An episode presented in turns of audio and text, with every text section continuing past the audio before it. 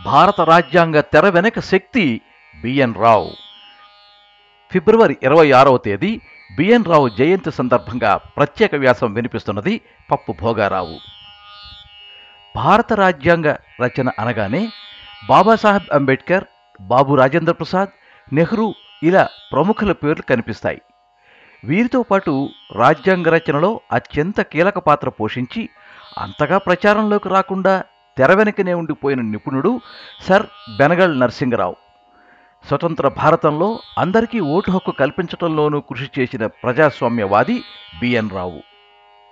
భారత స్వాతంత్ర్యం దిశగా అడుగులు పడడంతో బిఎన్ రావు పాత్ర అత్యంత కీలకమైంది. అటు ఆంగ్లేయులకు ఇటు భారతీయులకు మధ్య ఆయన సంధానకర్తగా మారారు. పంతొమ్మిది వందల నలభై ఆరో సంవత్సరం డిసెంబర్ తొమ్మిదవ తేదీన తొలిసారి రాజ్యాంగ సభ సమావేశం కాగా జూలైలోనే నరసింగరావు సభకు సలహాదారుగా నియమితులయ్యారు.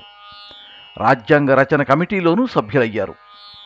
రాజ్యాంగ సభ ఎలా పనిచేయాలో ఏ ఏ కమిటీలుండాలో వాటి పనితీరు బాధ్యతలను నిర్దేశించడంతో పాటు వాటన్నింటికీ అవసరమైన నివేదికలను విశ్లేషణలను వాదనలకు అవసరమైన పాయింట్లను అందించిన ఘనత నరసింగరావు ఆయన బృందానిదే. అమెరికా కెనడా తదితర దేశాల్లో పర్యటించి నిపుణులతో మాట్లాడి వచ్చారు. ముందస్తుగానే ముసాయిదా రాజ్యాంగ ప్రతిని సిద్ధం చేసి అంబేద్కర్ సారథ్యంలోని కమిటీ ముందుంచారు నరసింహరావు. ఈ ముసాయిదాపై చర్చించి సవరణలు చేసి మరికొన్నింటిని చేర్చిన కమిటీ తుది రాజ్యాంగాన్ని సిద్ధం చేసింది. ఒకవేళ ఎవరినైనా మా సుప్రీంకోర్టు న్యాయమూర్తి పదవికి సిఫార్సు చేయండి అని మా అధ్యక్షుడు నన్ను కోరితే బిఎన్ నరసింహరావు పేరు చెబుతా అంటూ అమెరికా సుప్రీంకోర్టు న్యాయమూర్తి జస్టిస్ ఫిలిక్స్ ఫ్రాంక్ఫర్టర్ వ్యాఖ్యానించడం విశేషం. ప్రపంచంలో అతిపెద్ద లిఖిత రాజ్యాంగం భారతదేశానిది. మరింత పెద్ద రాజ్యాంగాన్ని రాయటానికి పట్టిన సమయం మూడేళ్ళ కంటే తక్కువే. ఇంత తక్కువ సమయంలో ఆంగ్లేయులే కాకుండా యావత్ ప్రపంచం ఆశ్చర్యపోయేలా రాజ్యాంగ రచన పూర్తవటం వెనక నరసింహరావు కృషితో పాటు నైపుణ్యం దాగుంది. ఈ విషయాన్ని అంబేద్కరే స్వయంగా కొనియాడారు.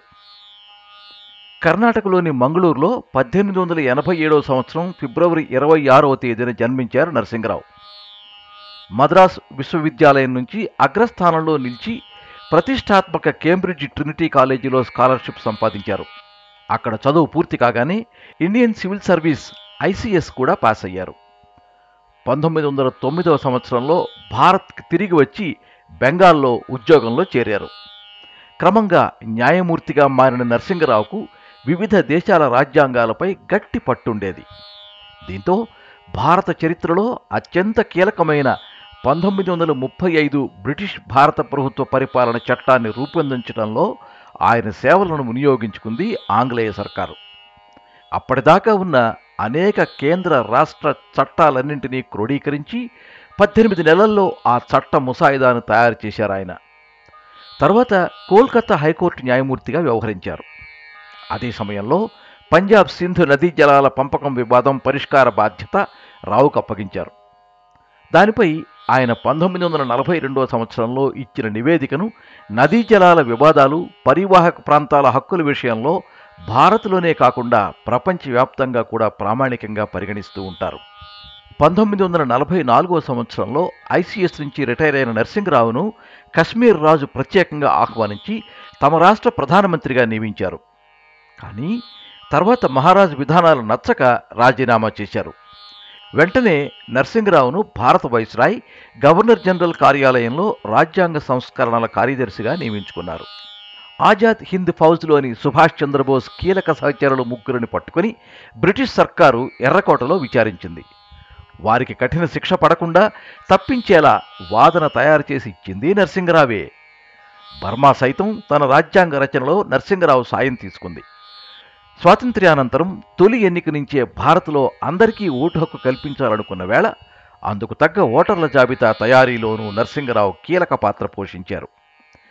హైదరాబాద్పై నిజాం ఐక్యరాజ్య సమితికి వెళితే జనరల్ అసెంబ్లీలో భారత తరఫున బలమైన వాదన సిద్ధం చేసింది ఆయనే. పంతొమ్మిది వందల నలభై ఎనిమిదవ సంవత్సరం నుంచి పంతొమ్మిది వందల యాభై రెండవ సంవత్సరం వరకు ఐక్యరాజ్య సమితికి భారత ప్రతినిధిగా వెళ్ళిన నరసింహరావు పంతొమ్మిది వందల యాభైవ సంవత్సరంలో ఐక్యరాజ్య సమితి సెక్యూరిటీ కౌన్సిల్ అధ్యక్షుడిగా కూడా వ్యవహరించారు. తర్వాత హేగ్లోని అంతర్జాతీయ న్యాయస్థానంలో న్యాయమూర్తిగా నియమితులై ప్రపంచవ్యాప్తంగా ప్రజాస్వామ్యం కోసం నిలబడ్డ ఈ భారత ప్రతిభామూర్తి పంతొమ్మిది వందల యాభై మూడవ సంవత్సరం నవంబర్ ముప్పైవ తేదీన జూరిచ్ ఆసుపత్రిలో మరణించారు. ప్రపంచానికి భారత్ అందించిన అరుదైన ఆణిముత్యం అని ఐక్యరాజ్య సమితి అమెరికా రష్యాలతో పాటు యావత్ ప్రపంచం నరసింగరావుకు నివాళులర్పించింది.